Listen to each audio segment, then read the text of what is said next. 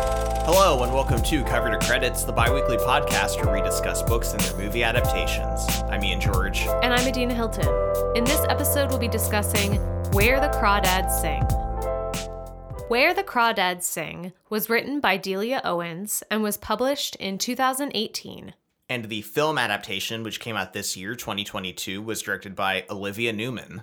And here we are doing one of the most popular books in the last five years. I'm really shocked when uh, I looked it up and saw that this book came out four years ago. Yeah. Because it's still so, and I'm, I know some of that resurgence is probably due to the film coming out, but like this book is still widely discussed and talked about and like brought up and yeah, and I was reading a couple articles about it that even came out in like 2019, even Yeah. that were shocked at the popularity of it. yeah. because this was a debut novel by a woman who's like 70 something that also shocked me. which is pretty rare um, in the publishing industry and it just completely took off and was very much like a word of mouth kind of like spreading type of thing Yeah. where you know readers were suggesting it to each other and then of course reese witherspoon chose it as her book club selection yes. and she is what people are calling like the modern day oprah winfrey book club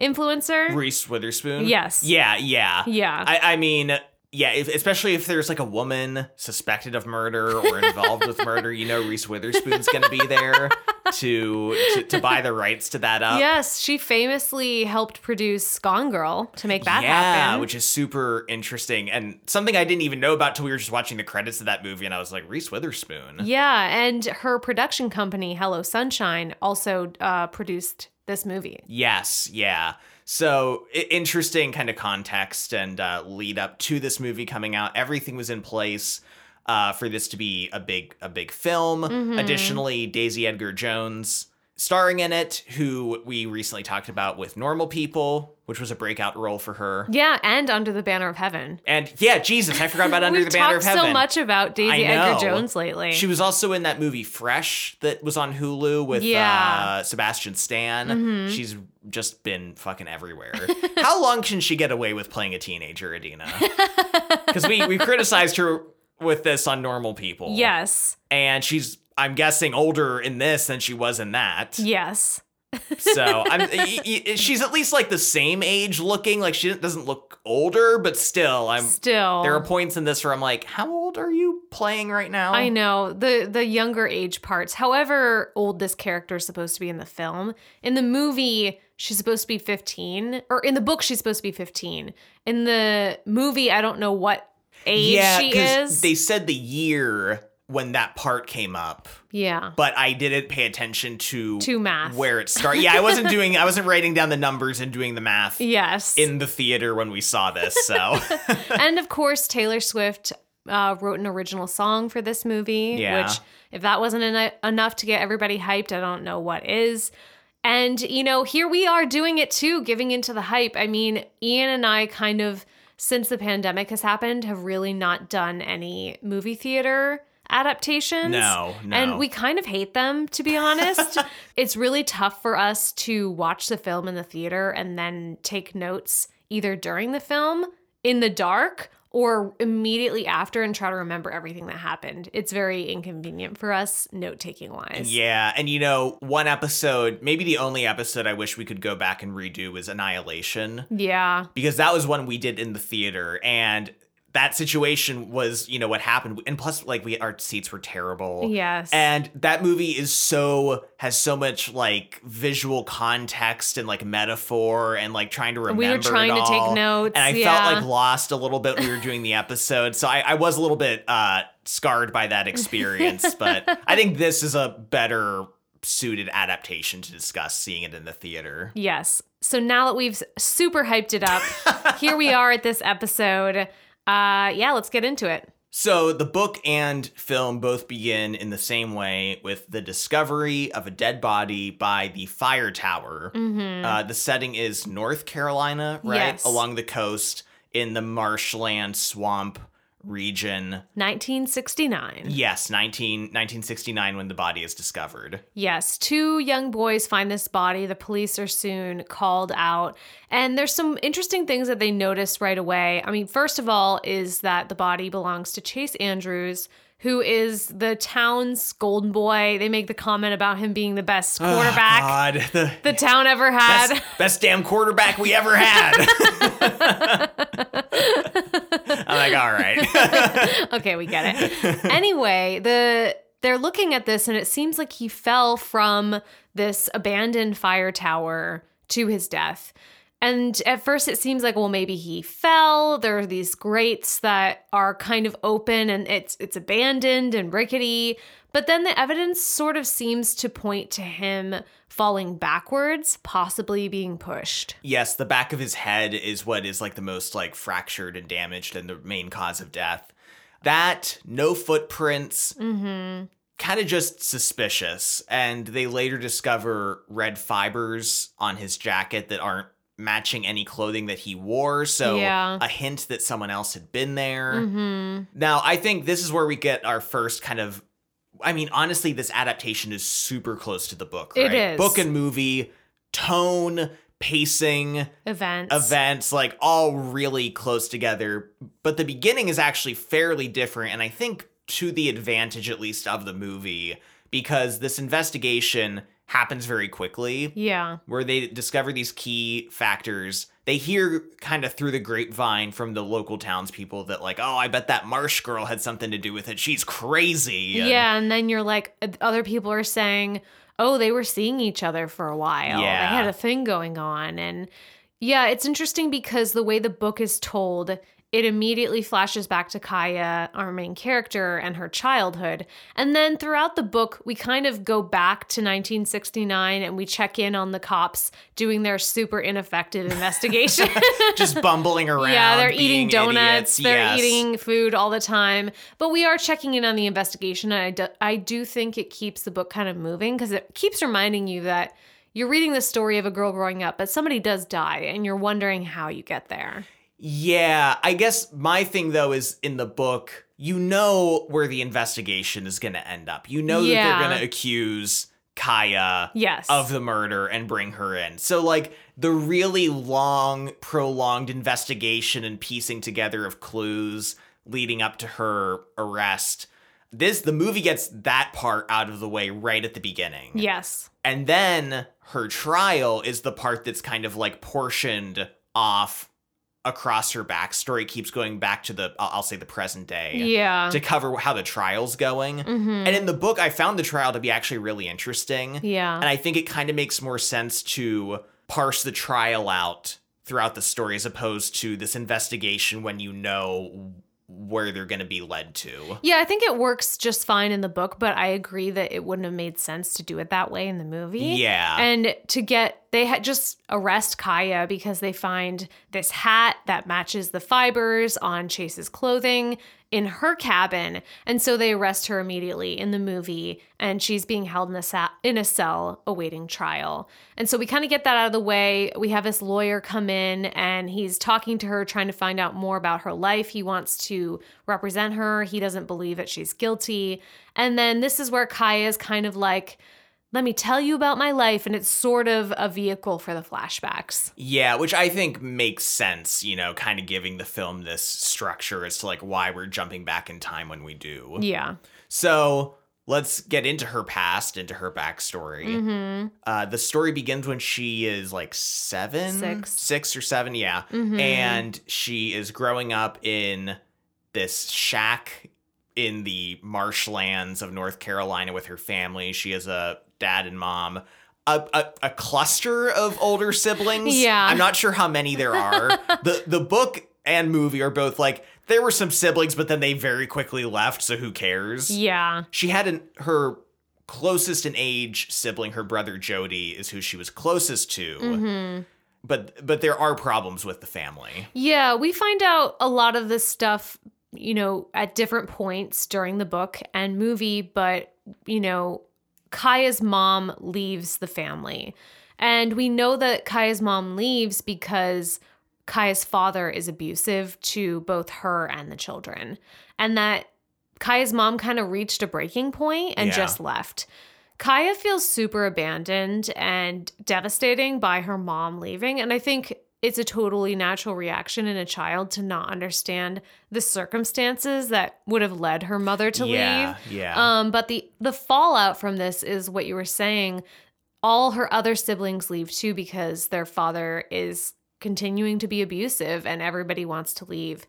But the result is sadly that Kaya is the only one left at this house in the woods or in the swamp with her father, who doesn't take care of her.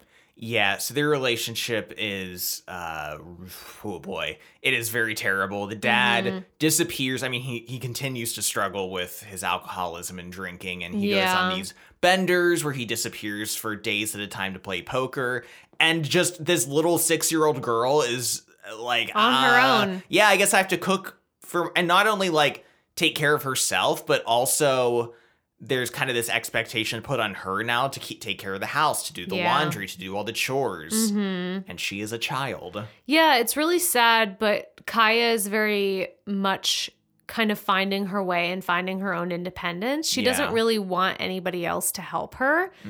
And she does eventually go to school one day. One day is one in- day she goes to school. That's how long it lasts. Yeah, and this is where we kind of find out about how the town closest to where she lives is super prejudiced against ev- everybody who lives in the swamp, and they call her the Marsh Girl. And she comes to school, and everybody mocks her and is just super cruel, and she runs away and never comes back. And I find this kind of interesting because in the book, when we're talking about people who live in the marshlands at this time, Mhm.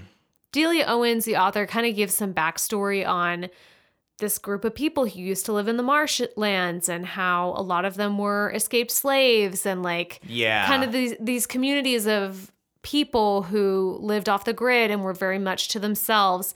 But then the only marsh people we ever hear about is Kaya and her Yes. family. There's nobody else who lives in the marsh. I I have the exact same issue where she has somehow become like this weird myth in the town of like oh the marsh girl who like, Yeah. lives by herself and I'm like she can't be the only redneck no. type person who lives off the grid kind of in the swamp. In fact, the book tells us that there's a whole community of people. Yeah, that's what it alludes to at the beginning. Yeah. And then there aren't any, and she's made out to be some kind of anomaly Yeah. that everyone finds to be very off-putting and strange. Mhm. I, yeah, I found this to be a weird contradiction because I found the history, the brief history given of this area at the beginning, Yeah. very interesting. yeah. This kind of network of people that just kind of all claimed land Yeah. that like many of them don't own, but also no one wants because It's it- swampland. it's swampland and it's, you can't grow or do anything with it. Yeah. Uh, but yeah,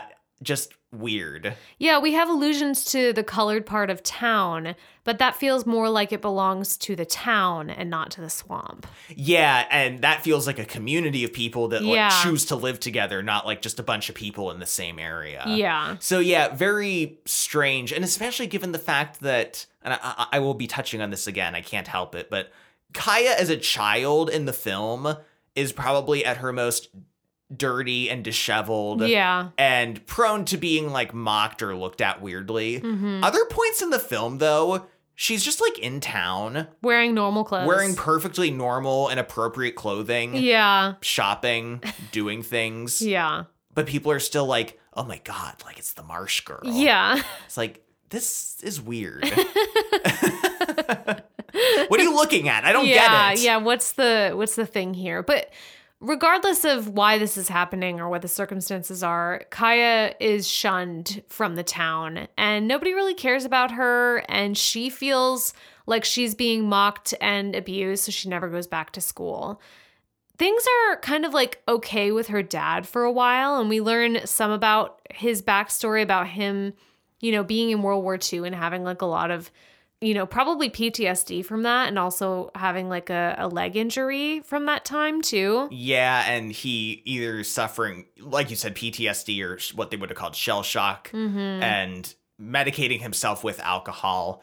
There's an interesting part where he gives Kaya a bag that used to be his, like from the military. Mhm. And this is one of the only parts in the film that I can think of that has a level of subtlety yes. or subtext to it that I really liked. Mhm. It leads nowhere. It No. doesn't build on anything. like it, it is just it's it, a little isolated Yeah. asteroid of subtext. But after he gives her the bag, she's like, "Oh, thanks," and she kind of goes to run away. And he Yeah. starts to say like, "Oh, it was mine in the military," yeah. but she's kind of not listening, and she runs away. And Mhm. I just liked this moment of him trying to connect with her. yeah. Maybe trying to tell her about his past, Mhm. but struggling Yeah. to relate to his daughter Mhm. and seeing that on display gives some depth to that character that I appreciated. Yeah.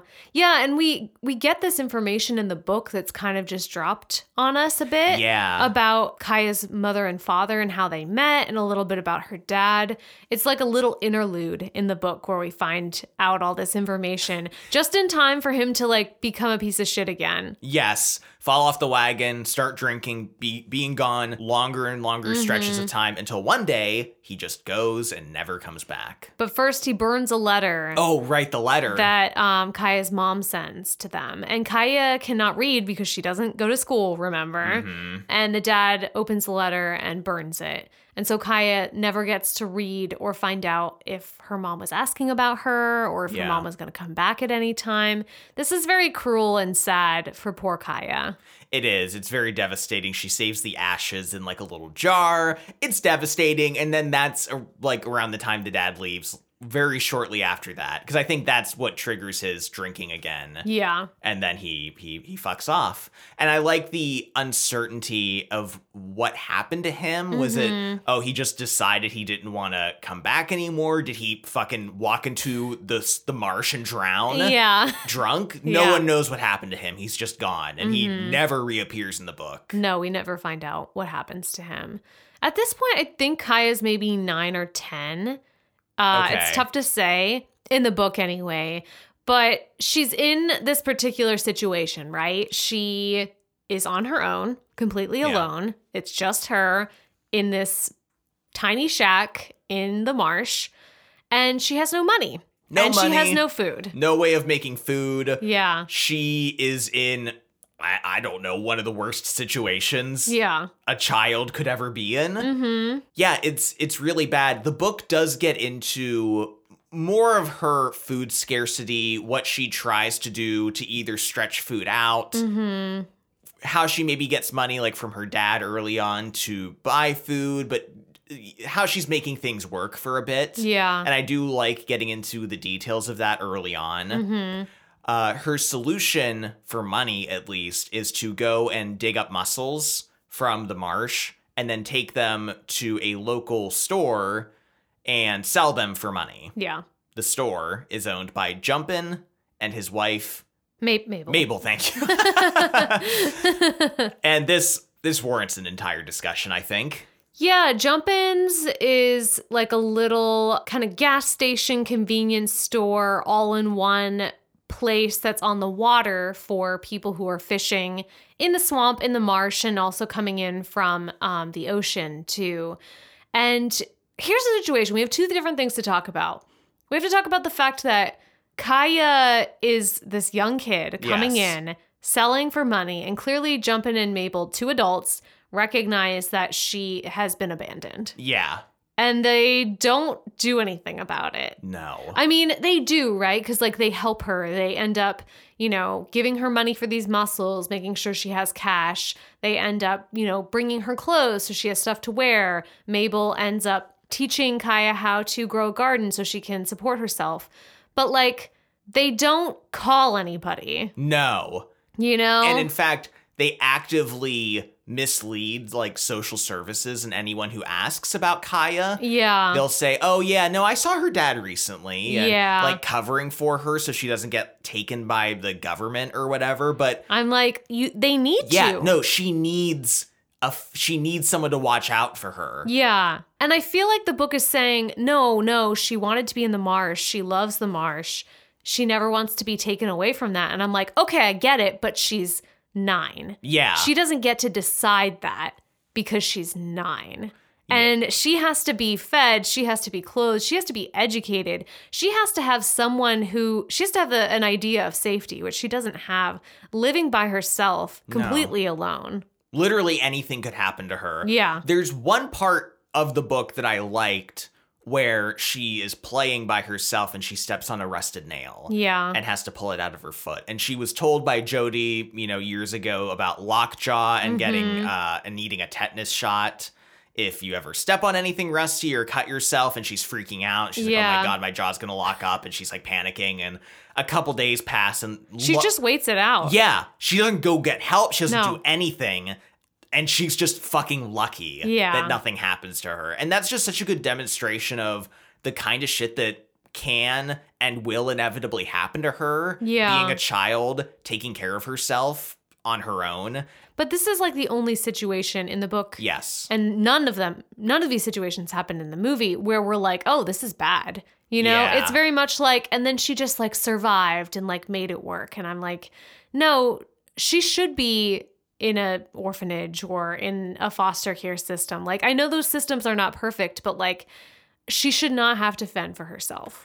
Yeah, the the book really just romanticizes this entire idea of Kaya living in nature and being a part of nature. Mm-hmm. and the beauty of nature. And once, you know, she solves a problem like food, right?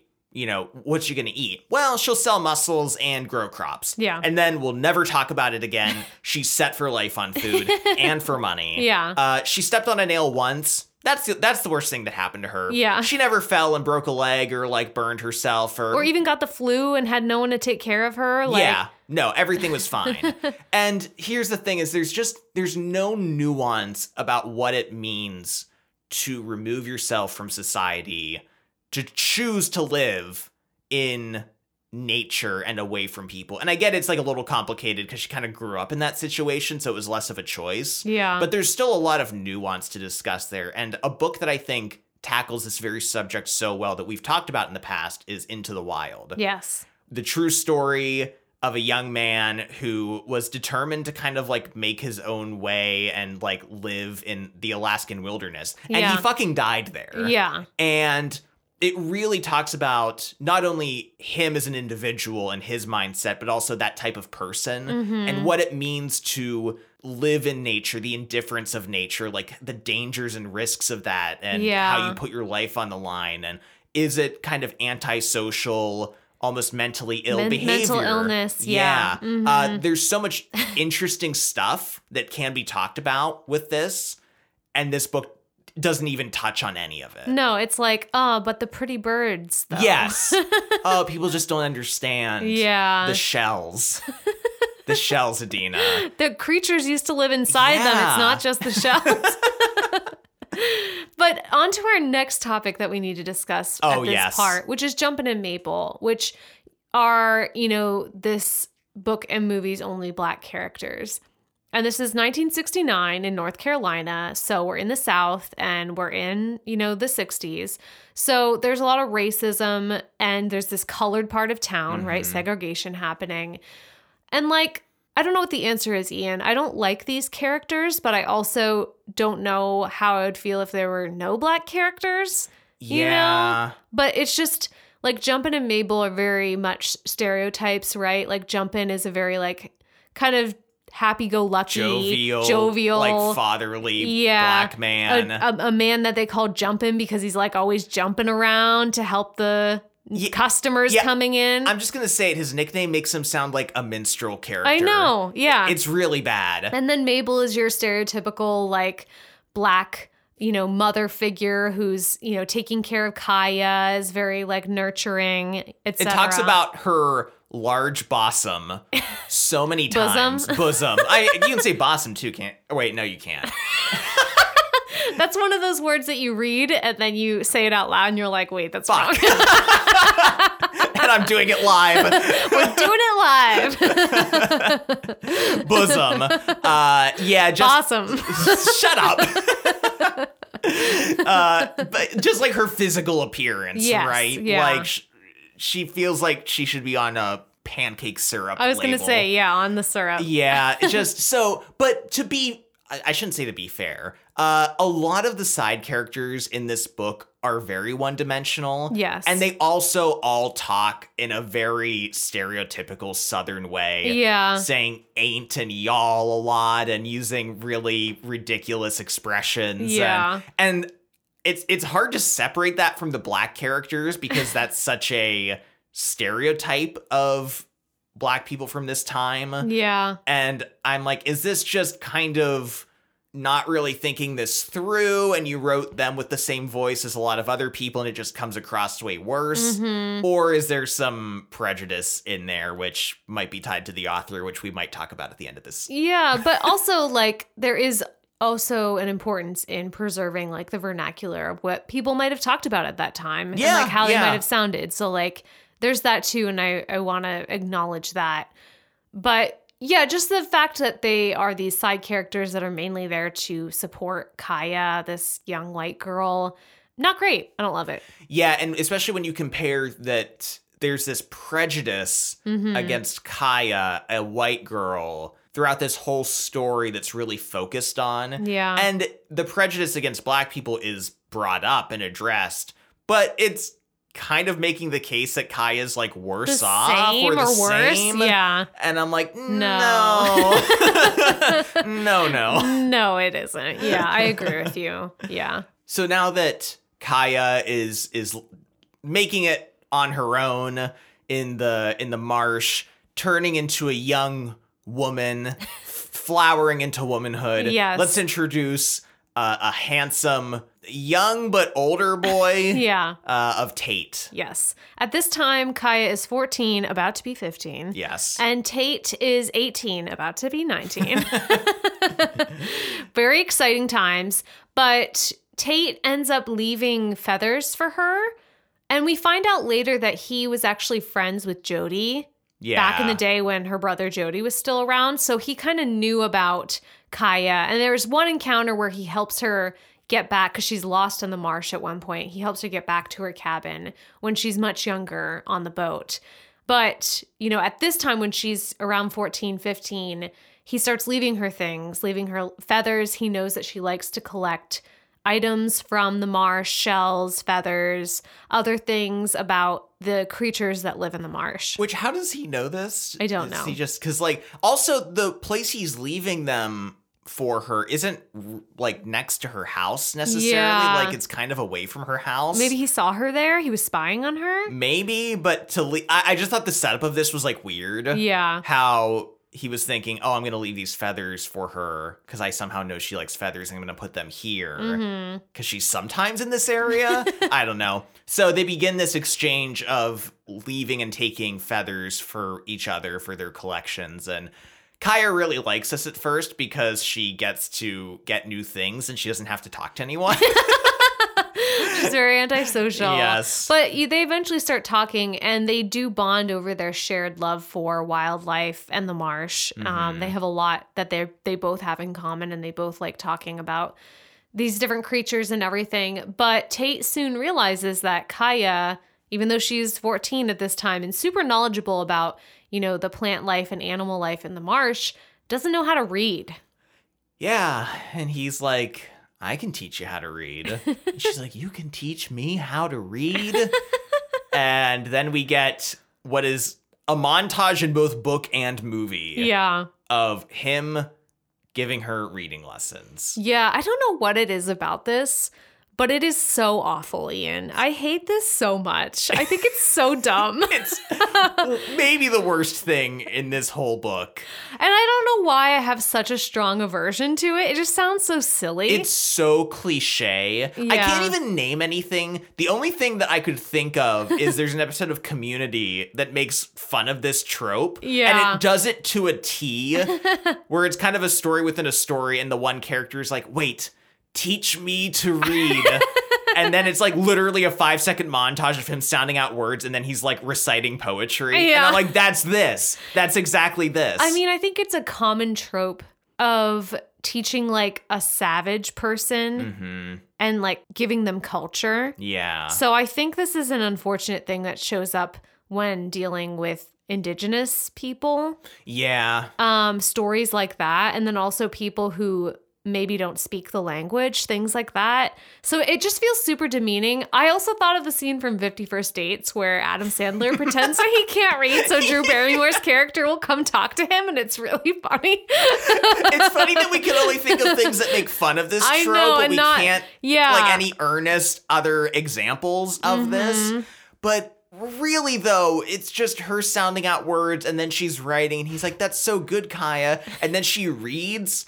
Uh, a sentence from the beginning of an almanac and it's sounding poetic and she's like wow i never knew words could have so much meaning to them and it's just so corny It's so cringy. I, the, I almost, I think I did laugh out loud in the theater. I did too. It, she just has a drawing of a leaf, and then the wor- like the letters L E E F leaf. Leave. just like I can't handle this. it's just given like no like actual weight. Yeah. You know what I mean? He's Yeah. just like, I'll teach you to read and it'll be easy. And, And then, then it, it is. and then it is easy. and then she's a genius. And then she's like, Wow, I can read I can read textbooks now. I can learn biology. I can Yeah. read poetry. I can teach myself chemistry and like, every all of this stuff. every door is open to me now. I also don't like that there's a couple different things in the, this story that give Tate like a lot of credit Yeah. for where Kaya ends up, this Mhm. being one of them where she's like, "Oh, without you, I'd have nothing because you taught me to read." yeah. And it's like, I, I I guess I don't know. I guess you have to marry him now. Like you owe it to him. yeah. Yeah, no, this it's just it's so painful and it's painfully earnest. Everything about this part of the story, especially in the Yeah. book and movie, is just so syrupy, sincere, and Mhm. and and just uh I got to say seeing it visually was much worse than reading about it for me. I mean, at this part of the movie, I was laughing a lot. Just everything kind of just started striking me as being like really absurd and funny. And there's a part where he gets her a birthday cake yeah. and he cuts a slice out of it and he cuts a wedge but it's like at a weird angle that no one no sane person would ever cut a, ca- a cake that way and i literally in the theater was like what is he doing She was like don't cut cuz he wrote her name on it and she didn't want him to cut her name. yeah But he could have cut it from like a different part of the cake that Yeah. didn't have her name on it. Instead, he makes like the weirdest triangle shape you've ever seen in your life. it was just like a thing like i just got the giggles at this point in the movie and i was i just that part struck me so funny Yeah. Um, so you know, Tate, you know, teaches her how to read. They bond a lot. She's learning poetry and everything else. Yeah. And Tate is like, I don't know if she's like a sister to me or if I like really want to fuck her. Ugh. Um, I'm really like between those two very similar points. Very similar but Yeah. different ideas. Yeah, this is not good. This is very much like the feels like the born sexy yesterday trope. One thousand percent. which is this idea of like the mind of a full grown woman in like a no or reverse. a reverse the mind of a child in a full grown woman's body yes. yeah and them being like childlike and and literally like the most basic man seems impressive to them. yeah just any man could teach them this stuff kind of. Tate just happened to come along and be like, I know how to read. I can probably. and she's like oh oh my god. uh, there's a line yes where Tate is talking to his dad. His dad is like, I've heard that you've been hanging out with that Marsh girl. Here's the thing, Adina. A lot of people hear or see who Kaya is hanging out with, and I'm Yeah. like, how? yeah she doesn't take talk to anyone or see anyone No, she's Yeah. always just by herself. Why is there some? Why are there so many rumors about her? yeah Anyway, Tate is telling his dad, he says, She's more pure and innocent than any of those girls you want me to go to the dance with. more pure and more innocent. mm-hmm. Two qualities that I really am drawn to in a woman. Yeah. Mm-hmm. Her purity. mm, gross Ugh. yeah especially in a 15 year old girl When you're 19. yeah Mm. Not great. We have them begin this relationship. They eventually start dating each other. Um, and Kaya, of course, is really young, so she's super into Tate. Also, she has nobody in her life, so she starts to really rely on him. Yeah. And he's older. He has plans to eventually go to college. So I definitely feel this unequalness in their relationship here to Mm-hmm. like a huge extent. There's this scene too where they almost have sex. Re- they get they get really close. Yeah. I mean, they're literally naked and kind of like grinding against each other. Yeah. Ah, I don't like how this is described in the book. I was cringing. Yeah, and and he he gets to this point, right? Yeah. He's he's touching her genitals. Yeah. And then he stops himself and he says, "Wait, you're too young." and I'm like, "The time to dis- to realize that was before you had your hands on her genitals." Yeah, nothing like a 19 year old groping a 15 year old. and then being like, "Wait a minute." Yeah, I just want to read a part from this section. This is when he says that he wants to stop. He says, Not like this, Kaya. Why not? Why not like this? She reached for his shoulders and tried to pull him back to her. Why not? she said again. He picked up her clothes and dressed her, not touching her where she wanted, where parts of her body still pounded. Then he lifted her and carried her to the creek bank, put her down, and sat beside her. I forgot about that detail. You know, when you just pick her up and put her on your hip, He you sw- know, he swaddled her. put him, put her on your shoulders. Yeah, Anyway, Sorry. he he put her down. Set her down. Kaya, I want you more than anything. I want you forever, but you're too young. You're only 15. So what? You're only 4 years older. It's not like you're suddenly Mr. Know-it-all adult. Yes, but I can't get pregnant, and I can't be damaged as easily by this. I won't do it, Kaya, because I love you. Love. There was nothing about the word she understood. You still think I'm a little girl, she whined. Kaya, you're sounding more and more like a little girl every second. But he smiled as he said it, and he pulled her closer. Well, then, if not now, when can we? Just not yet. Uh, Her being described as whining? yeah, and it seems like he's into it. Yeah. I don't like I don't like this. I don't. I hate everything about this. It's all terrible. yeah. Just like you said, the the imbalance of their dynamic. Tate being older, knowing more about like sex and just Reading? re- reading and society and, Yeah. and basically everything. Yeah. Uh, he he thankfully leaves. He has to go to college. yeah. Um, Kaya's devastated because she's worried about him not coming back. And he promises that he'll return for the 4th of July. And it's very sad, especially in the movie, because she puts on a really nice dress Oh, and does her God. hair and puts a little bit of lipstick Yeah. on and is waiting for him, and he never shows up.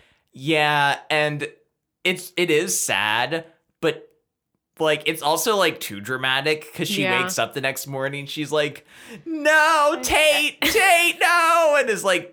For, and I'm like, well, something could have happened. Like, Yeah. literally, he just didn't show up that night. In the book, it's more measured. Yeah. She, like, waits one night and he doesn't show, and she's kind of upset. And then, like, the next day and the next day. And then Mm-hmm. she realizes, like, oh, he's choosing not to come back. Yeah. The movie's just like it- she gave it one night, and then she's like, "Oh God, Tate." Basically, Yeah, this is really devastating for her because in her life, in the book, she describes it as everybody leaves her. yeah, Um, which is true. Everyone has left her. yeah, And Tate is now just another one of those people, and probably the one that she trusted the most, besides her mother, Mm. that would stay with her.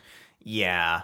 I just, I also kind of have an issue with this dynamic and part of the story, which Kaya is such a unique character, right? In terms Mm-hmm. of she's this girl who's been living on her own in the fucking swamp Yeah. by herself since the age of ten. Yeah.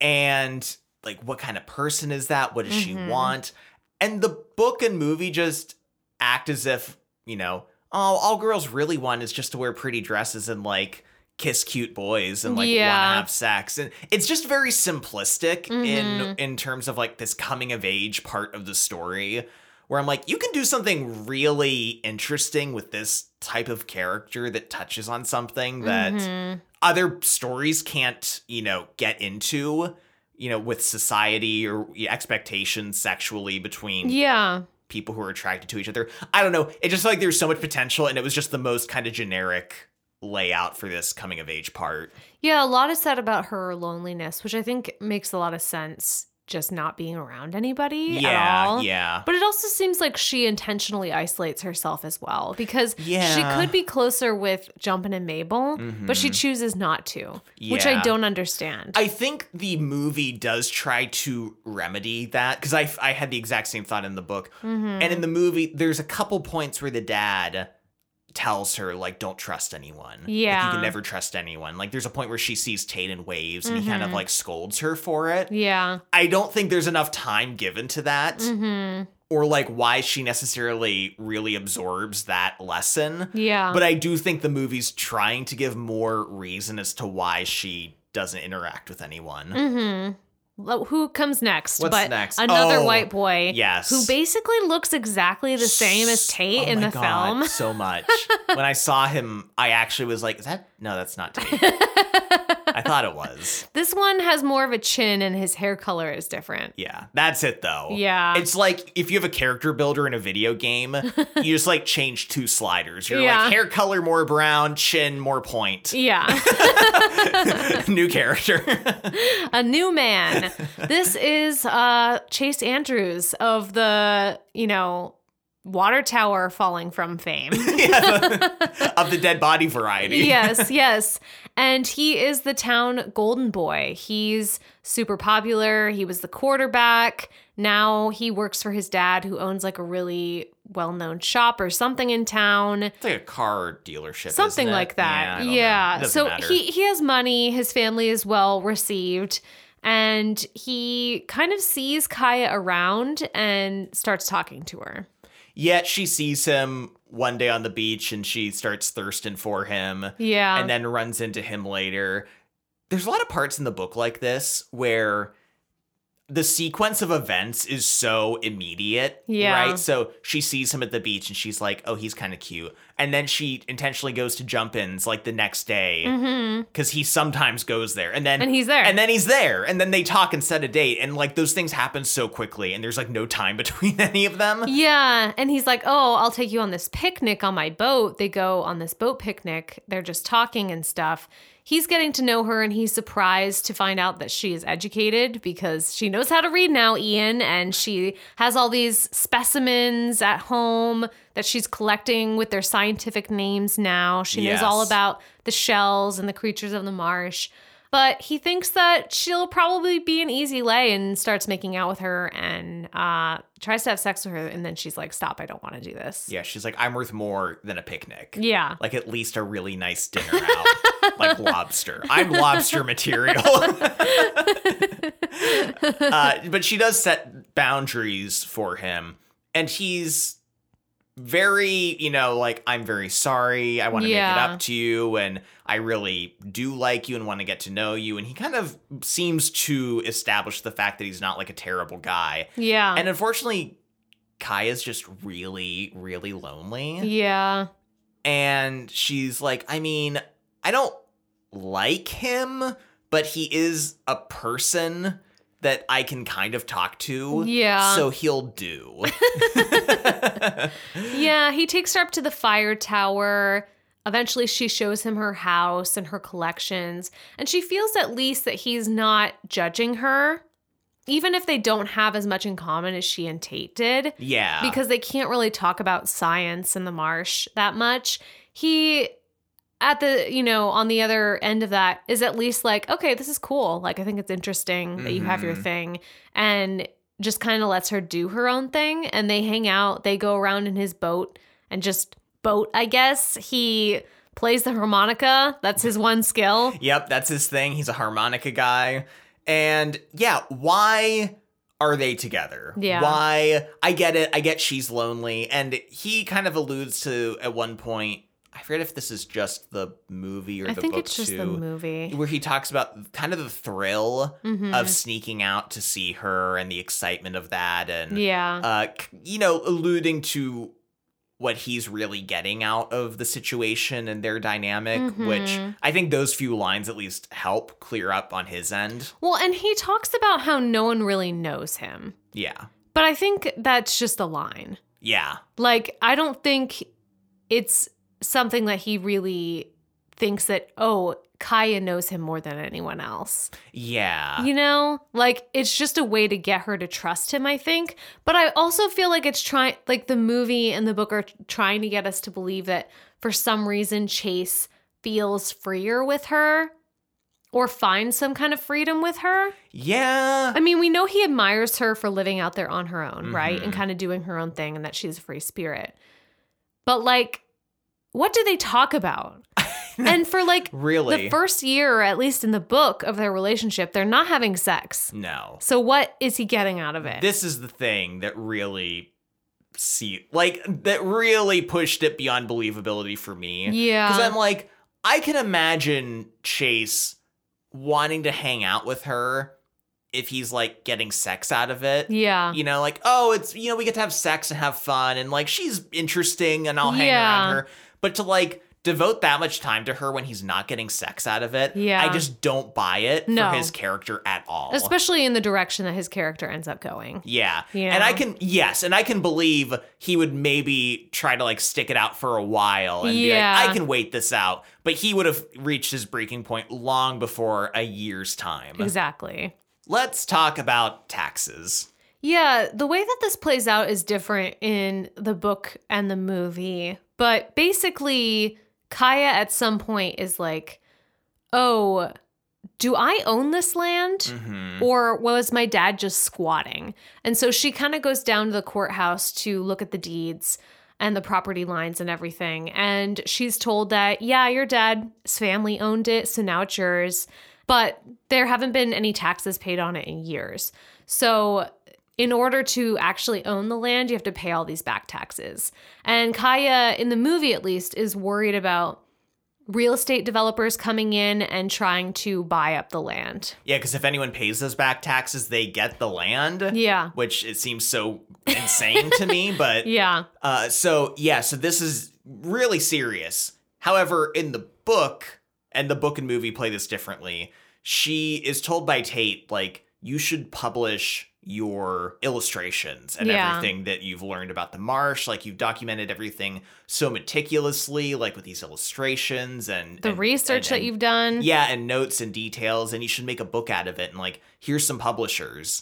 And she's like, okay. And she sends her stuff off, and it gets accepted. And then she gets a check in the mail. And then she's Mhm. like, all right, I'm making money. Yeah. And in the book, this happens. And then she finds out about the taxes. Yeah. And she's like, oh, how much are the taxes? $800. Oh, great. I just happen to have a whole bunch of money that I just came across. Yeah. This is one of those things in the book where it's like, oh, good thing that this uh, sequence of events happened so perfectly. yeah. And the movie smartly flips this around where she discovers the tax issue and then decides to pursue The book. the book Yeah. to get the money that she yes. needs. Which makes sense, right? Yeah, yeah. Like that she would be like, oh, I need to make sure I own this land. Oh, I better get this book published. You know, giving a, a little tension in the story. But, you know, regardless, she gets this land. She gets uh, her first book ever published on the shells of North Carolina or whatever. Um, or whatever bullshit, I don't know. Yeah, and around this time too, things are getting a little more serious with Chase. Yeah, he's like, uh, let's take a let's take a trip together. Yeah. Let's take a road trip. I have to go do something, I don't know what. Who cares? in another town. It's gonna take two days. We'll have to stay in a motel. You want to come? This isn't a trap at all. Yeah. She's like, okay. hmm And they go to a seedy ass, gross ass motel. And they have the worst sex that anyone's ever had ever. yes, my my only note at this point at this point in the movie was at least it ended quickly. yeah, it's very disappointing for Kaya, and Chase doesn't seem to care that Kaya didn't have a good time.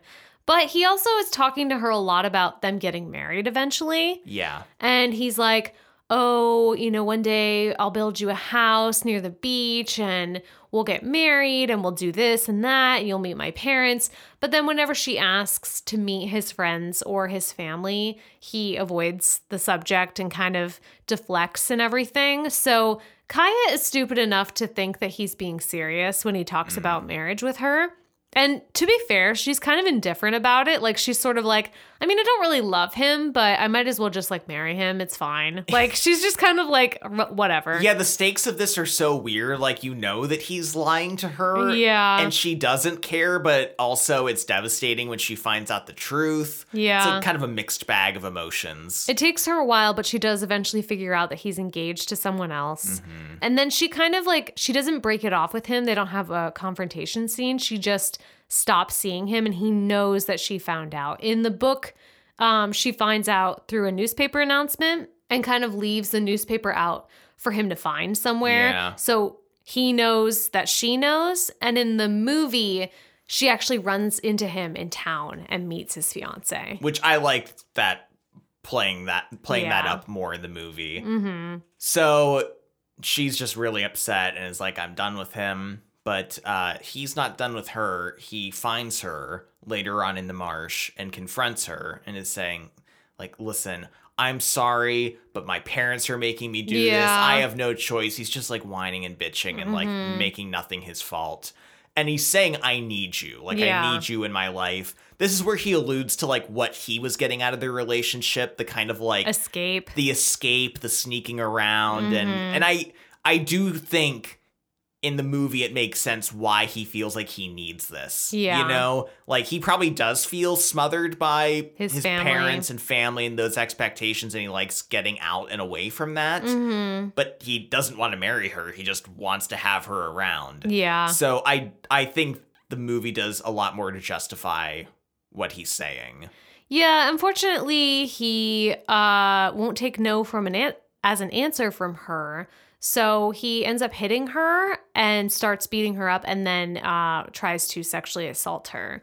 Luckily, Kai is able to fight him off. It's still a really devastating and horrific moment for her. And she kind of beats the shit out of him a little bit, but he gets he gets her too. It's a really tough thing to watch to see her get beat up like this. And then she threatens him and she's like, if you ever come near me again, I'll kill you. Yeah. Um, and this begins kind of like a time when she's super concerned and like hiding from him. Yeah. The movie kind of extends this and shows him stalking her a bit. yeah, he goes into her cabin, kind of r- throws things around, Yeah. really becoming a menace to her to an extent. Mm-hmm. So, yeah, things are escalating. As she's like sleeping on her boat, it seems like while he's out looking for her. I think the movie tries its best to both heighten this situation while not spending like a ton of time Yeah. on it because it does feel both fast Mm-hmm. but still more than what the book was doing. Yeah, I like too that at this part, you know, Kaya actually starts to understand her mother a bit, which is sad, right? Yes. Because she's like, okay, now that I've been physically abused, I know what my mom went through. And I can kind of understand why she had to leave, Mhm. which is very sad in so many ways because she should never have had to go through something like that. And neither should her mother have had to. But here they are in this situation. And Kaya's able to kind of connect with the memory of her mom a little bit here. We forgot to mention this, but Tate comes back. Yes, Tate returns. There, once again, a convenience on top of a convenience. While he's back, the movie depicts this. We just hear about it in the book. Uh, Tate overhears Chase bragging about Mhm. getting to have sex with Kaya, and he gets in like uh, a scuffle with him. Yeah. And of course, he goes to Kaya and is like, "Oh, you don't know who he is. He's bragging about you." And yeah. then he also is like this he, he- so he he's saying this and then he apologizes for abandoning her 4 years ago after he was like I'll I'll always be here for you. Yeah. And then he's like, "Hey, remember that time I said I'd always be there for you?" And then I never came I, back. I'm sorry.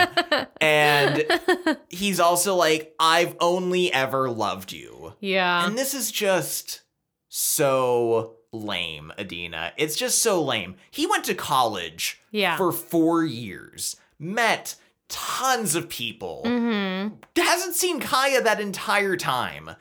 And the most believable thing in this whole story is that, yeah, he left for college and he didn't come back. Yeah. Because he is just starting his own life. He's Do- busy. yeah, he's busy. He's learning science and biology. And of course, he has like a reasonable explanation about the first time he didn't come back, whatever. Mm-hmm. But yeah, just this whole notion that, oh, I've only ever loved you. I've never loved anyone else. I want you to still be with me. Oh, but still, first, can you forgive me Yeah. for me leaving you? And she's like, no. Yeah. can you just get the fuck away from me? Yeah, she throws rocks at him, actually. Yeah. Yeah, he kind of makes this whole apology being like, listen, the reason I didn't come back was because I realized that I could never live a normal life with you, that you were like so messed up and Great start. isolated. Good start. And like, I wanted to go to college and learn things, and you were like stuck in the swamp. And so I felt like I had to choose my college and my career. And he's like, and then I did. And then I realized that I didn't have to choose because they're building a laboratory quite nearby. Uh, I'm gonna probably get a job there. I know I know some guys, um, and then I'll be like a swamp researcher. And now we can just hang out of the swamp forever. So I did all that for nothing. And I'm like, Yeah. what are you talking about? Now that it's convenient for me, Yeah. I would like to be back with you, please. Can can we start that back up again now Yeah. that it's something I can do? Also, he's not in college anymore and he's probably not around girls anymore. And Yeah, he's and like, he's I like- wonder if I can like get Kaya back now that I'm just back home and not really doing anything. I'm waiting for that lab to open. Yeah, it just feels so like I know we're supposed to think he's being genuine and sincere because everything in this movie is genuine and sincere, but it also he feels like he should be as full of shit as Chase is. I know, You but know. he's such a contrast to Chase for some reason. Yeah. Yeah. We also at this time get a reunion where Jody, Kaya's brother, comes back. Yeah. He just appears out of the blue. He saw her book Mm-hmm. and unfortunately he comes with some bad news which he found their mother or at least heard news of her. I Yeah. forget if he he didn't actually meet her. I don't think so. I think he met their aunt. Yes. Uh, their mother passed away. Mm-hmm. I know in the movie they say it's leukemia. Was- She, she I think she had cancer. In- in the- in the book too? Okay, yeah. yeah, Yeah, and this is kind of interesting. We get a little bit of an explanation as to what happened to the mom. Basically, she had a mental breakdown and left, went and stayed with her sister, and was kind of catatonic for a year based on the abuse that she suffered from Kaya's father. And then after kind of coming out of that and being like, oh my God, I left my kids, she wrote that letter to try to get them back. And the dad wrote back and was just like, you'll never see them again. yeah. But then she didn't do anything else. She didn't like come to visit. She didn't bring No. like a lawyer or the cops or anything to try to check on them because she would have found out like, oh, all my kids except one have left. Like yes. I have I'm already like what, 60% too late? Like my one child is living alone in, Yeah. in the marsh by herself. yeah. That's fine. So she eventually dies and and Kai is again devastated by the fact that she'll never see her mom come back and she'll ne- never be able to reunite with her. It is nice for her to connect with Jody and he lives not too far away in Georgia and promises to kind of keep in touch more with her. He he says something about like, "Oh, I'm surprised that you're still here." But I'm like, I mean, you always could have checked Yeah, here. Yeah. You always could have just, you know, wrote a letter. Yeah, or stopped by to to see if any. I mean, unless he was like avoiding the dad, like maybe he just didn't want to run into the dad. Yeah, but that dad was not long for this world. I mean, no, he had an expiration date on Yeah. him, and it was not that far off. yeah. Uh, y- yeah, so I mean, the return of Jody gives us like some new information, and it's nice that Kaya has someone else new in her Mhm. life. It does feel a little, I mean, once again, cheesy. You know, she she forgives him, and they're both very sorry, and are Mhm. gonna re- like be there for each other from now on. So it, it's nice, but I don't feel like y- you get a whole lot out of it. Yeah, and so very shortly after she gets into this interaction with Chase and he, you know, beats her up and tries to rape her, uh, she ends up seeing both Jumpin and Tate, and they both kind of figure out what's happened with Mhm. her. And they're both very much like, Did Chase do this to you? Yeah. Like, really worried about her, wanting to get the authorities or do something to help her, but not exactly knowing what. Can I just say that in the movie, the bruising on her face is so minimal. Yeah. Then in both scenes, when she sees Tate and jumping, and they're like, "What happened to your eye?" Mm hmm. And I, I like leaned in. I'm like, "What- is there something like I can't see it? Like, and it's more like on the side of her face. Like, Yeah. I'm not saying that there isn't anything there, Mhm. but I mean, for as badly as she got beaten up, I felt like realistically she would have been more battered than that. Yeah. I just felt like, and I feel like this way about most movies where the bruising that they give characters is like, well, we we still want them to look attractive. So. Yeah, you- she still has to look hot. Yeah, like bruise them and cut them up a little bit, but like very precisely, so it still accentuates. like, in a sexy way. Yeah, it accentuates their like perfect features, right?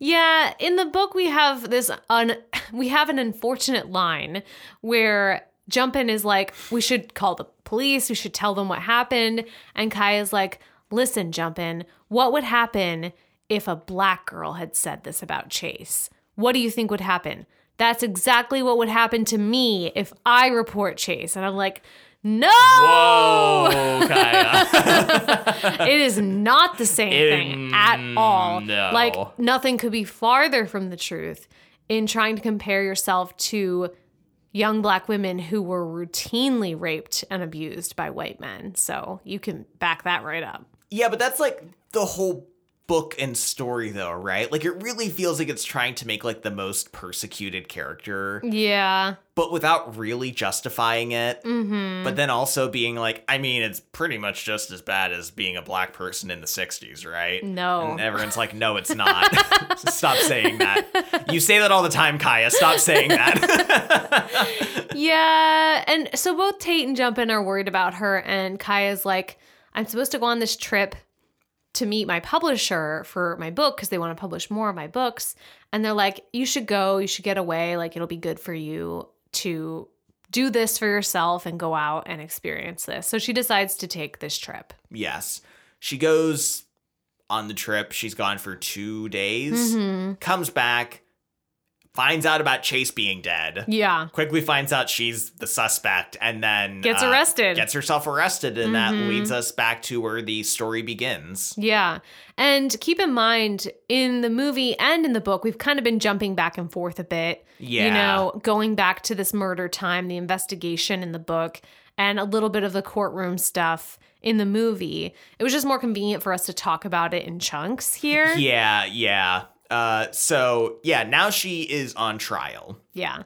We get the cat, Sunday Justice. The the hero Yeah. that we deserve, Adina. Sunday Justice should be the judge. the I'd- cat should decide. I'd watch that show.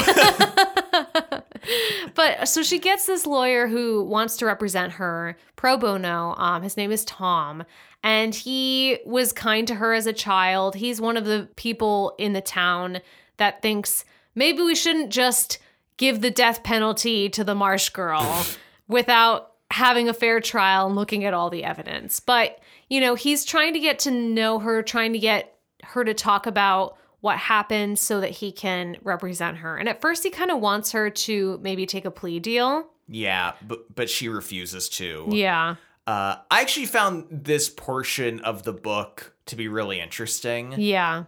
the the kind of minutia of the trial and for kind of as like ridiculous as it is that they are pursuing her as the suspect of a murder case with such little evidence Yeah. seems kind of crazy and flimsy but Mhm. there have been so many true cases like that in history yeah. in U.S. history and you know specific ones that we've read about uh, black people Yeah. being accused of crimes, hmm which you know uh, fits the bill a little bit more historically, I would say. Yeah. Uh, but like you know them trying to just pin the blame on someone who is vulnerable. Yeah. even An though- outsider. Yeah, and trying to like shoehorn this like story out of like terrible evidence Mhm. and like half baked testimonies and Yeah. but kind of seeing how the system is uh going against them hmm yeah, it it felt like almost a real court case that you would like read about. Yeah, and it was really interesting to s- to hear in both the book and the movie. You know, the witnesses come forward and be questioned by uh, the prosecution and the defense, right? Because we have a witness being like, "Well, there were no like footprints at all in the mud," which means that someone covered them up. And then, you know, Kaya's lawyer comes up and is like, "Okay, here are the like tide charts." for that day. Yeah. The tide went, like came in. Don't you think that could have washed away the footprints? Mm-hmm. Maybe. And then he was like, "Well, did you check?" Like he's questioning the sheriff Yeah. being like, "Did you test that out?" Like you have to if you're saying that the the footprints were actually covered up and weren't just naturally eroded, then you Yes. need to be able to prove that. And there was no proof. They also talk about the grates being opened that Chase fell through. And then, you know, Tom ends up showing the sheriff like his own letter to whoever is in charge of Like like the, the fire Parks tower. Service. Yeah. And it was like, this is dangerous. Someone's going to fall. Yeah, people keep leaving your grates open and someone's gonna fall through. And Yeah. He wrote that letter like uh, three months before Chase died, and the red fibers, you know, who- that they directly connected to this hat of Kaya's. Uh, the defense lawyer is like, well, I mean, couldn't those fibers have come off the hat like at any point onto the jacket? I mean, these two knew each other for a lot of years before he died. Yeah. And the guy's like, uh, yeah, no, that's totally possible. So E yeah. There's no timeline on it. yeah. So kind of bringing up all these like contradictions to the evidence and like really Mm-hmm. showing how little evidence like the prosecution even has. Yeah, they and they come down to this idea of her. So she got on this bus, and people saw her get on the bus to go to Greenville to meet her publisher. Yeah. And then people saw her get off the bus like the next day or whenever she came back, right? But they're like, she could have had enough time. And then her publisher like dropped her off at her hotel after having dinner with her at like 10 p.m. And then she could have taken the last couple buses back in disguise, quickly gone on her boat to meet Chase Andrews on the fire tower, pushed him, covered up all the evidence, boated back, then got back on the bus, went back to Greenville, went back to her hotel, her hotel room, and then met her publisher again first thing in the morning. Like the timeline is so crazy. And they're like, she was in disguises on the bus. Yeah, and having people testify that I saw a skinny man on the bus that could have been a skinny woman in Yeah. disguise. and- And you're like, what? yeah, the whole thing is just uh, absolutely crazy, and the the allowances they have to give the story of how she could have even made all that happen within the time frame is just Yeah. r- ridiculous, right? Yes. Uh, so this is kind of the the case as it's laid out before us. Mhm. In the film, there is one moment that I appreciated where Kaya, her lawyer, wants her to Take the stand. take the stand. Thank you. Uh, to kind of as, as like a character thing, so that people can see her as a person, and she Mhm. refuses. And I forget her reasoning. I I don't know how. She said she doesn't want to beg for her life to these Yeah. people that have been so awful to her. yeah. She kind of is like, all I have left is my pride, kind of, Mhm. and she's not willing to sacrifice that, even if she gets the death penalty. Mm-hmm. Yeah, and I I like this scene only because at this point in the story, especially in the book, like Kaya just has no agency in She's anything. not talking. Yeah, she's not talking. She's not doing anything. She's just silently watching. Doodling in the courtroom. yeah, watching people decide if she's gonna live or die, and like not able to do anything about it. So Mhm. I appreciated her having one moment of agency where she gets to make a decision for herself. yeah. This leads to the closing arguments by the attorneys Mhm. and we get Kaya's lawyer, who, uh, in his most most genteel Southern Atticus Finch Atticus moment. Finch, yes, monologue, gets to talk about the prejudice that uh, Kaya has had to face in her life. And he says something along the lines of, "We've all heard the legends of the Marsh Girl, Yeah. that she's the missing link, that she's like Her eyes glow. her eyes glow that she's like half wolf or bear. And this part is so fucking bananas, Adina. Yeah. Like, we have seen her. We have seen adult Kaya just go into the store Yeah.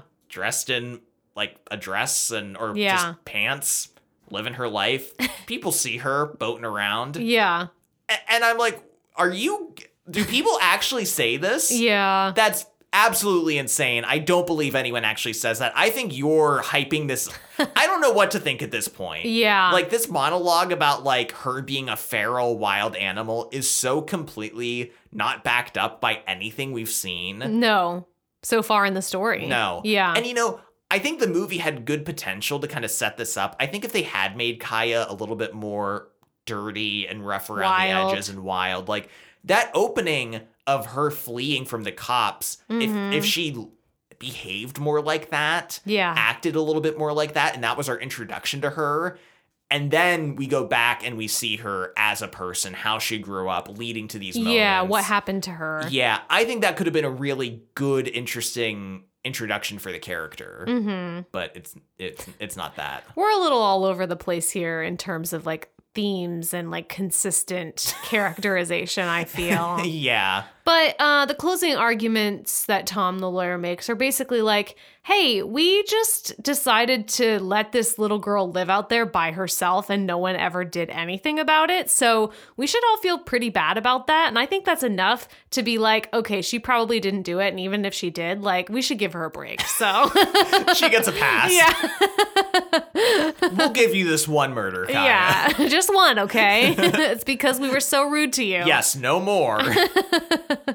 uh, and so there's kind of a tense moment of the jury waiting, but then they come back with the verdict and it's not guilty, and she gets to go home. Yeah, and you know, her brother is there, Jody takes her home.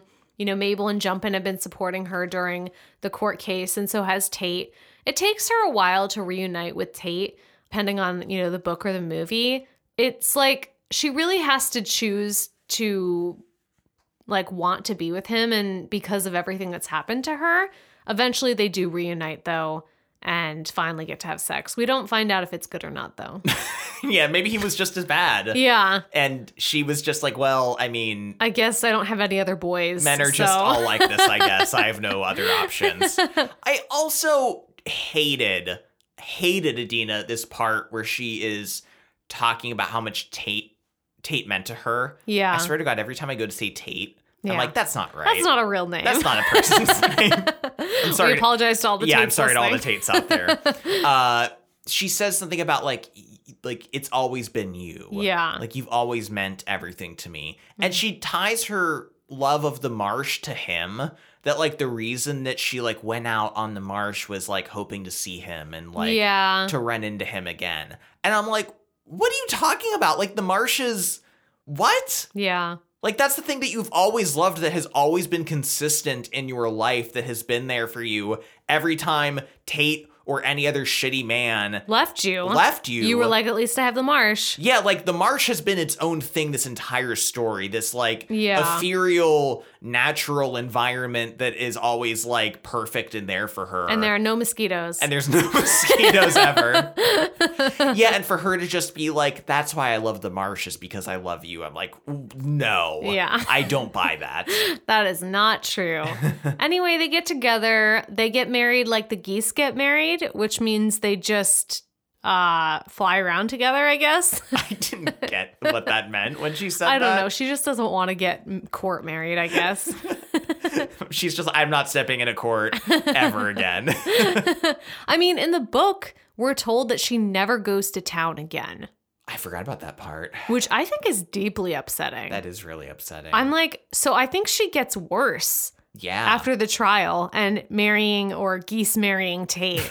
like, I mean, to an extent, it's understandable. that Yeah. The town almost like publicly executed her. but for her to like just never leave the marsh after that, yeah, especially because it seemed like that lawyer went to a lot of effort to like hit the reset button I know. for her on the town to get like everyone and like she was just like, okay, bye. yeah no i'm not i'm not coming back here Yes, but we get kind of an epilogue about their life together. They're not able to have children, but you know, Kaya does publish several more books and uh, Tate does his research in the lab and they seem really happy. Unfortunately, at age 64, Kaya dies of a heart attack. yeah she is just found by tate like slumped over in her boat Yeah. The movie does a little scene where she sees her mom coming back. Yeah, which is sweet, but also the mom is in it so minimally. But we're like, who's that? yeah, I'm like, uh, that is the mom. Okay, Yeah. all right.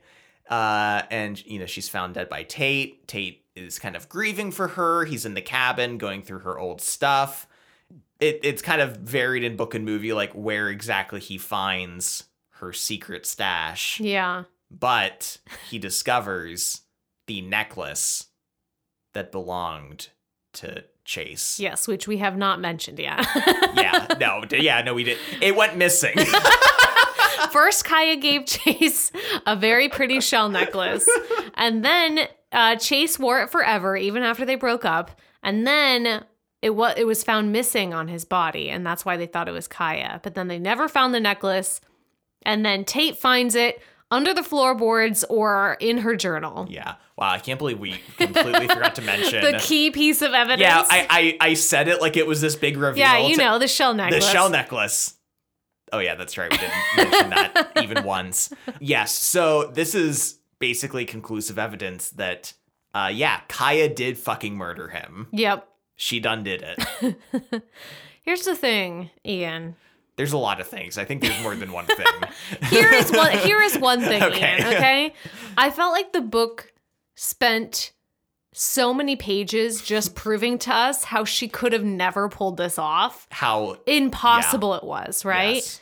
And then they're like, "Just kidding." She totally. And then they did don't do explain it. No.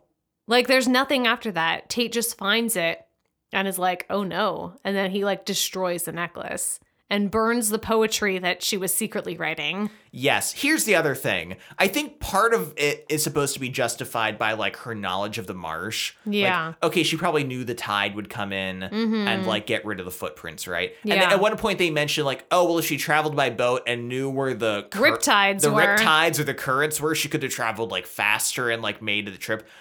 Okay. Accepting that, Yeah. she still rode on the bus in various disguises Yes. and then like talked to the publisher the next day as if everything was fine. Yeah, also she had to somehow get Chase up to the tower. Yeah, how did, How did she do How that? did she lure him up there? How Yeah. did she push him through the grate? Like that still would have been Was she in another disguise? Was she in a disguise as like a bird on the fire tower? And he's like, Kaya, Kaya. And she's like, "Ah!" and like flaps her wings at him and he falls backwards. Yes, yeah, he's so startled Yeah. by it. I like this theory. That's what all the feathers were for. Yes. That she collected She throughout the whole made her own wings. Yes, she made the bird costume from Yeah. the feathers. Okay, we got this. Yeah, we, we're figuring it out piece by piece. Yeah. There's no explanation given as to how she did it. And also, I don't think we have any reason to believe that Kaya would ever do something like this. No. Like, yes, we know that she's a survivalist and she takes care of herself, but in the book and in the movie, she's just so constantly portrayed as pure and Yeah. innocent, at one with nature, at peace with the world, very innocent and trusting. She believes Chase's stupid lies. Like, for her to do this just feels, and especially for her to do it in a way that's this calculated and planned, seems totally out of character for her. Ye- I completely agree. And like I'm not saying that you couldn't have somehow made this work. There is a adaptation we talked about that we both really liked from not that long ago where a seemingly innocent, naive character ended up being a killer. Yeah. And I thought that did it great because Mhm. when you look back on their behavior, you're like, "Oh yeah, no, I can see it now." Yeah. But like this story didn't lay out any of that groundwork, even though No. it should have. Like she's living in nature. We should have seen her having to be kind of um, Cruel. cruel, yeah, and like tough, and being Mhm. willing to like take the life of at least like an animal or something, and like Yeah. not really have any emotional feeling towards that, and to like be embracing the the ambivalence of nature yes. uh, you know, there's so many ways that this theme could have been well established. There's discussions. We get one in the movie, and there's a couple in the book about like uh, animals in nature mating, Yes. specifically insects, and how like the female will oftentimes kill the male after Mhm. sex or like lure them in Mm-hmm. with displays of like mating only to like do a murder yeah. which is interesting. I like the idea of thematically tying in humans and society and sexuality and relationships to kind of that like natural instinctive viciousness. Yeah. That's an interesting idea. But we don't have any any evidence of that in Kaya's character. No, none. We hear about it from her research, but we never see that displayed in any of her actions or even any of her thoughts, really. No. Um, she just thinks about nature and thinks about pa- thinks about patterns in nature. She's very concerned and interested in why like mothers in the wild will sometimes leave their young, abandon them because that's what's hap- what happened to her with her mother. And like you said, we get these descriptions of insects and you know the females devouring the males, but Kaya just doesn't do any of this. No. And she's just portrayed as so innocent and pure and loving of the marsh. And so we're meant to believe it like, oh yeah, she had to kill him. And then it's like, I mean, yes, he tried to sexually assault her.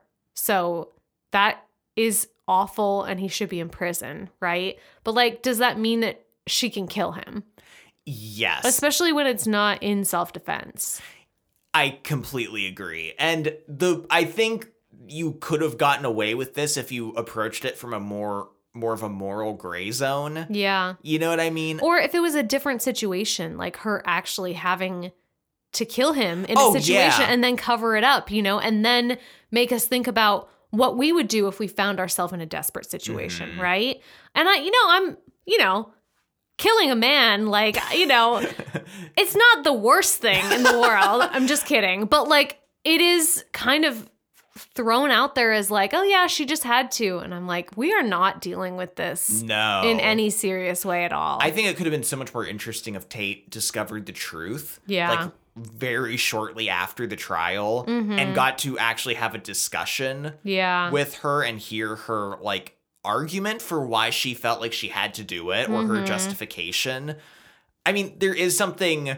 See, it, I, I think it's unsettling. I don't think the movie meant it to be, but Tate, as an adult or as an old man, yeah. finding this evidence that she committed a murder Yeah. that she obviously never talked about ever again or admitted to Yeah. And he never knew. and he never knew about. That's unsettling. It's creepy. It's creepy. Yeah. And I actually kind of liked the movie ending for a bit mm-hmm. because that's the vibe I got.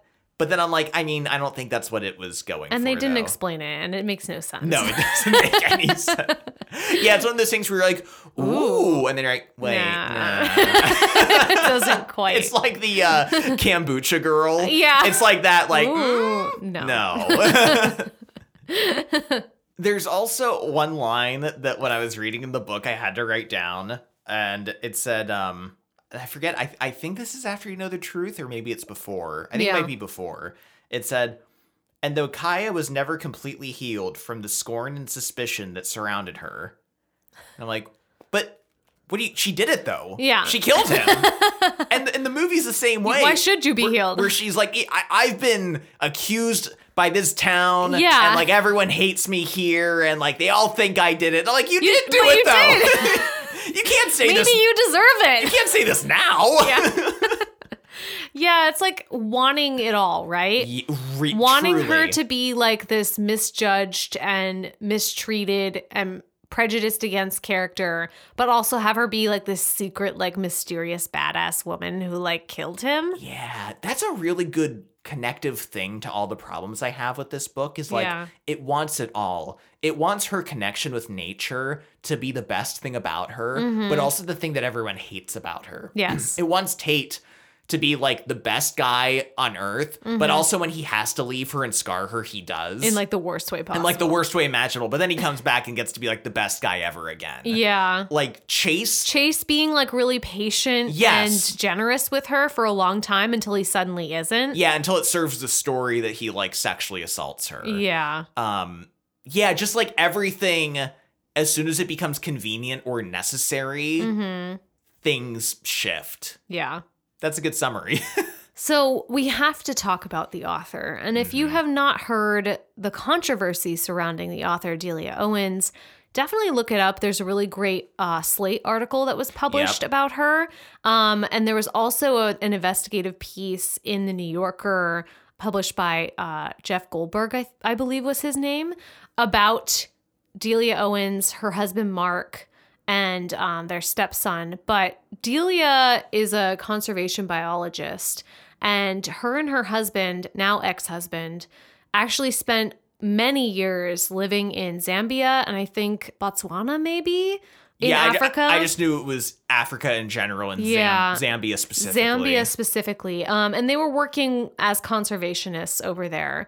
You know, had this wildlife refuge. We're trying to protect specifically um, some of the elephant populations over there from Mm-hmm. poaching. And what ended up happening was that Mark and Delia Owens kind of created like their own police system in this country.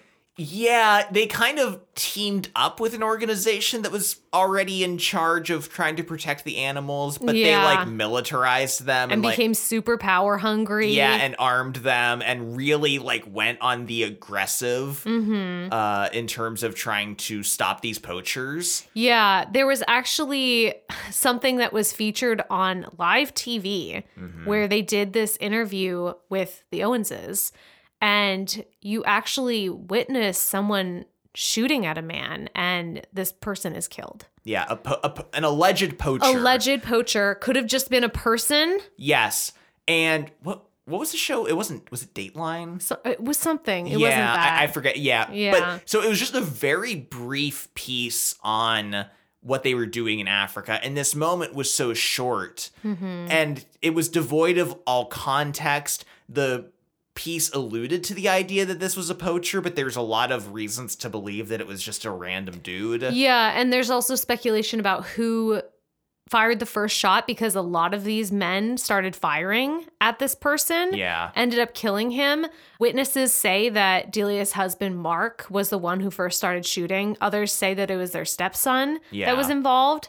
Either way, they came back to America for a trip and then they were told, you should not go back there Yeah. because the Zambian government wanted to arrest them and to specifically question both Mark and Delia about what happened in the murder. So that's like still active.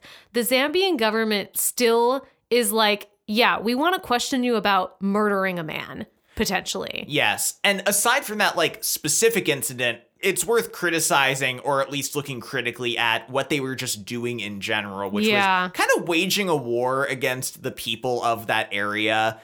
I mean, all in the name of like protecting the animal life there. Yeah. But also, who the fuck are they to go to, To come Africa? there. It's very colonizing and White just savior. whi- white savior, like a lot of bad shit tied to that. Also, there's a lot of reason to believe that this wasn't the first person that got killed Yeah. uh, by them or the militia that they kind of like raised. So Mm-hmm. there's just like more than just the one man who was killed. There's a lot of reasons to look suspiciously at the activity. Yeah, and the Zambian government was getting actually pretty anxious about the operation that they were building there. I mean, they were creating a military. Yeah. Um, so I think that was a little bit scary for that government as well. I'm not saying that government is perfect. I don't know anything about the politics or you know what's currently going on in those countries. This happened in the 90s. Um, eventually, Delia and her family came back to the U.S. They are not able to return to Zambia because of this murder investigation.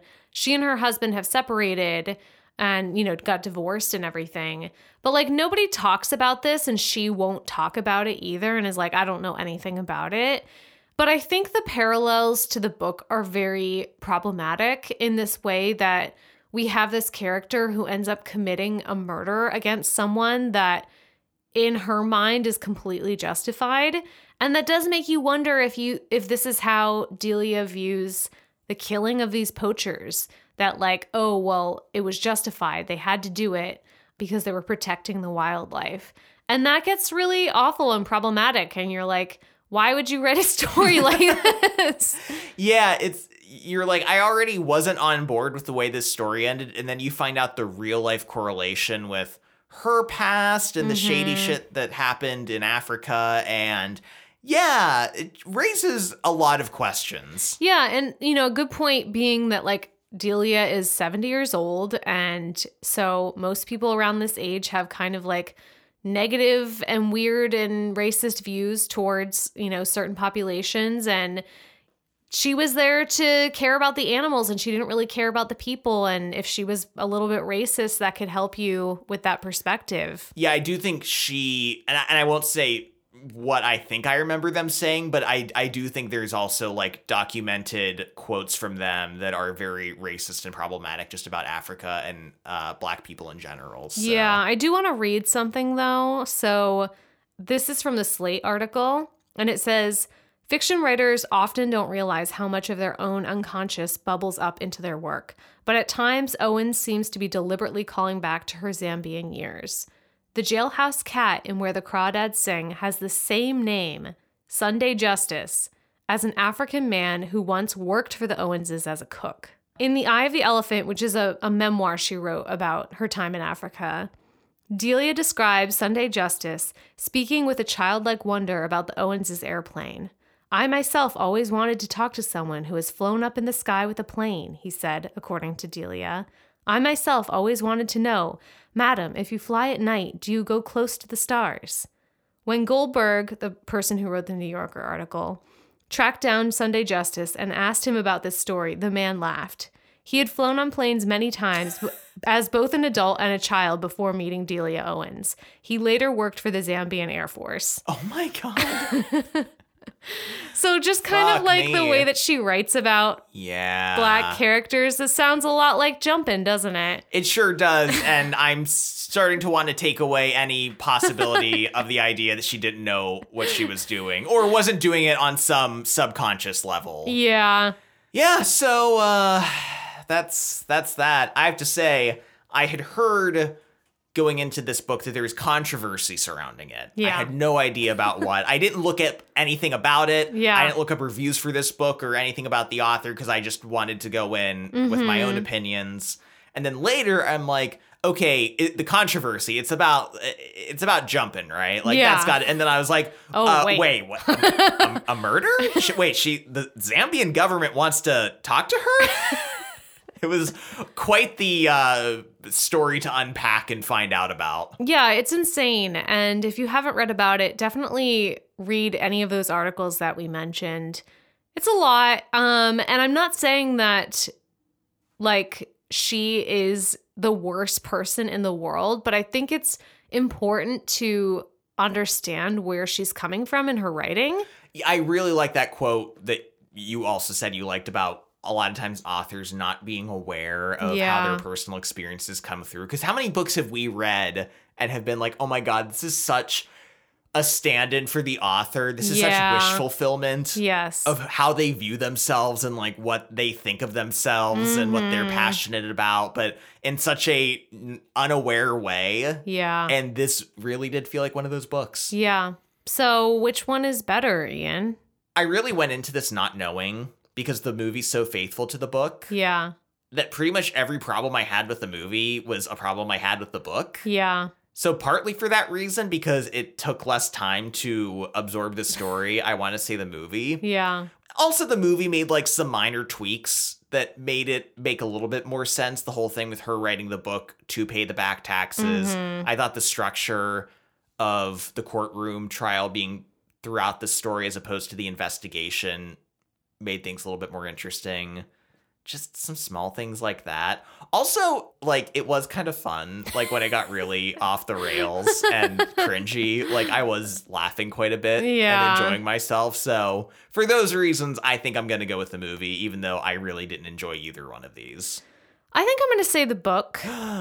really Just because I don't think the movie stands on its own at all. Mm. Like, I just don't feel like, yes, the movie made some tweaks, but I don't know. I felt like the movie was like confusing. And Mm. I would really be interested to find out if someone has seen the movie without reading the book and if they understood what the heck was happening. that's like, fair it was kind of all over the place. Um, and I didn't really like the way the relationships were portrayed with the two guys either. I don't know. i mean was it worse than the book I think the book had more to offer in terms of like learning about nature and the marsh that I found interesting. Yeah. Yeah. I mean, it did have interesting, some interesting factoids and ideas. Yeah, and I feel like you're learning kind of about a, a time and place a little bit. Like I didn't take it as like total historical truth or anything like Yeah.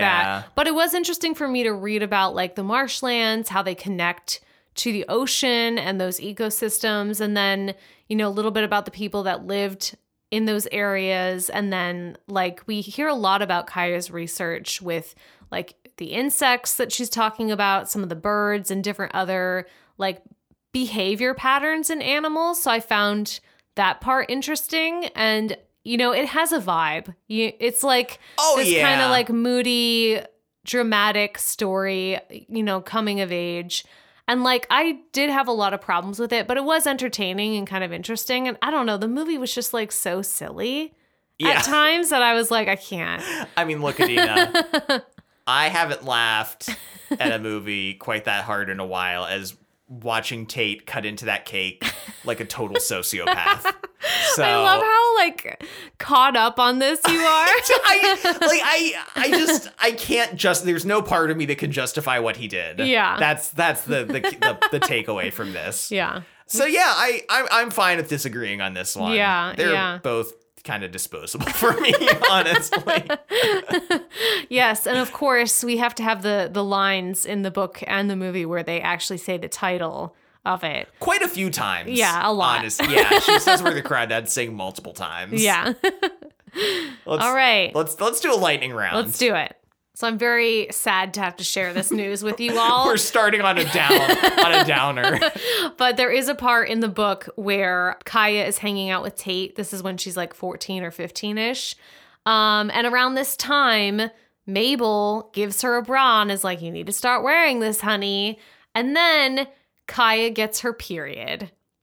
She saw a bra and then immediately got her Immediately period. got her period.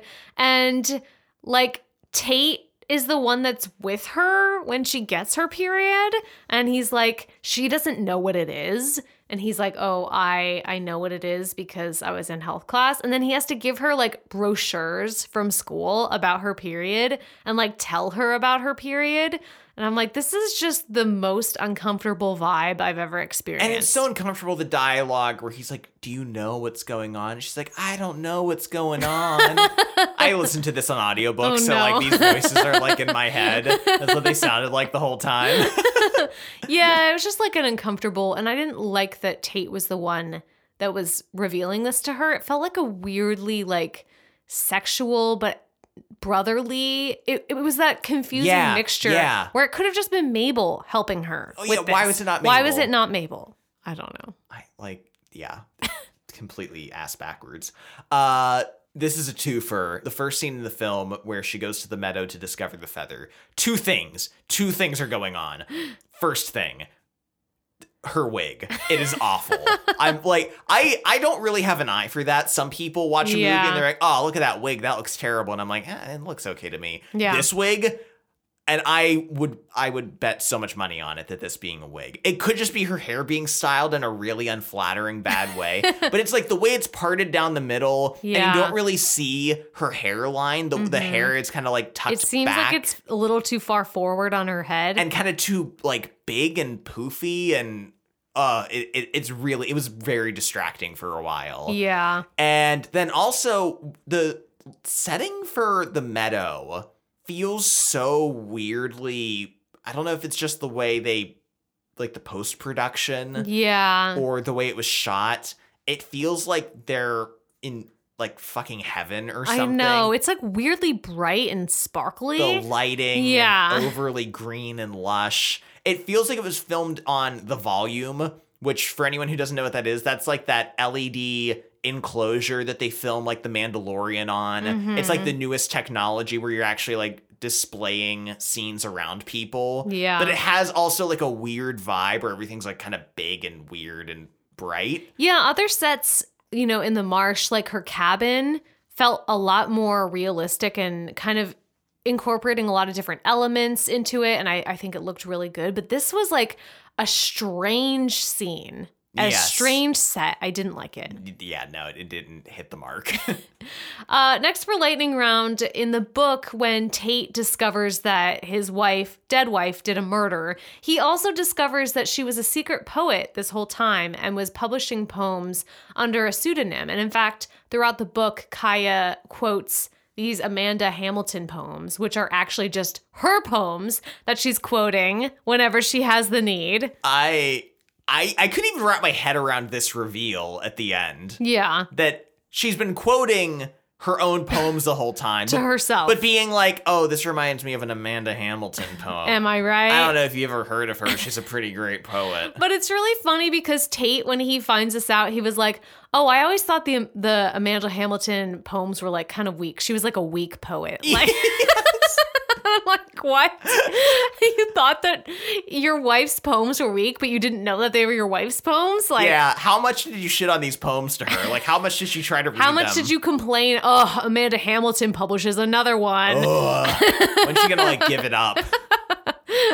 I'm convinced this was uh, what's the author's name? Delia. Delia. I'm convinced this is her kind of like lampshading the fact that like she's probably not the best poet and like Yeah. trying to self-acknowledge that a bit in this story since she spent so much time putting her own poetry in this book. That's true. I, I that's my theory anyway. uh last for lightning round, I just have to mention I thought this was like maybe like also kind of silly in the book, but it's not quite the same as seeing it. And that is like uh her process of getting these books published cuz we just see she has this like smattering of illustrations that are fine. Yeah. They're pretty amateur. They're not that great. Like I'm sure there's some scientific merit to them. hmm But you know, everyone's like, "Oh my god, these are amazing," and I'm like, mm, "They're okay." and then she gets them. She just like, I, like I don't. What does she send them? Is it just a bunch of drawings? I think so. And then they just mail her back a book, like Yeah. a whole book that's like formatted and laid out, and a graphic designer had to like sweat over like arranging. I'm like, did she see a proof of this beforehand? Like, how did Yeah. we get from point A of just these illustrations that she had to like point B of an entire published editorialized well, and book? she's not going there. It's all through the No, mail. that's Yeah. the thing is I'm like she's not having meetings. She doesn't have a she doesn't have a laptop. She's not getting emails about this. Ian, this is the 1960s. like I I don't know how this book got made. Yeah. is what I'm saying. And her, Her shell book, shell book, yeah, yeah, Yeah. not not not the actual book. not where the crawdads sing, although maybe that too. But like, yeah, it just feels like weird, and everyone's like, "Oh my god, your books are so great," and I'm like, I Mhm. don't. How much did you contribute to the book other than just like the sketches? Yeah. because so much more of this was done that wasn't you. yeah. Any, this is me as a graphic designer. I think just ranting You're about like wanting to know. I feel bad for the poor designer who had to do all that work and gets none of the credit. All right, so that la- that wraps up our lightning round and this episode.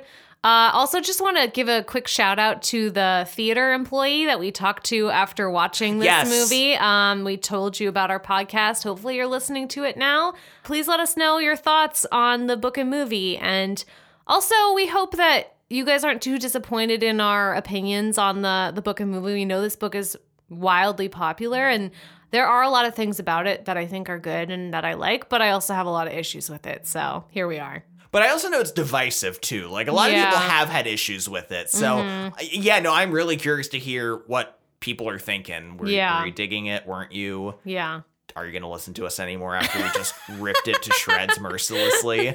Uh, let us know. Please consider becoming a patron of ours. We don't do ads on the podcast just to keep the momentum going. And the only way we make any revenue is through Patreon. Mm-hmm. If you join our Patreon, you get access to monthly bonus episodes. That's like 50% more content than just the regular podcast, Yeah. as well as monthly schedules, uh, priority recommendations, and access to our Discord. So much good stuff. Yeah. Please consider joining. Uh, visit coveredcredits.com for access to, or for links to our Instagram, Facebook, Twitter, all that Mm-hmm. good stuff. You can also rate and review us on Apple Podcasts, and now you can rate us on Spotify as well. Yeah, that's something we just found out recently. Only star ratings. I don't think you can write reviews, but Yeah. the star ratings are incredibly helpful. And you can also follow us on Spotify as well, which which also Mm-hmm. helps our metrics. So Yeah, so hit that that star rating or write us a review on Apple Podcast if you can. And thank you so much for listening. We'll see you next time. see you next time. Mm-hmm. Bye. Bye.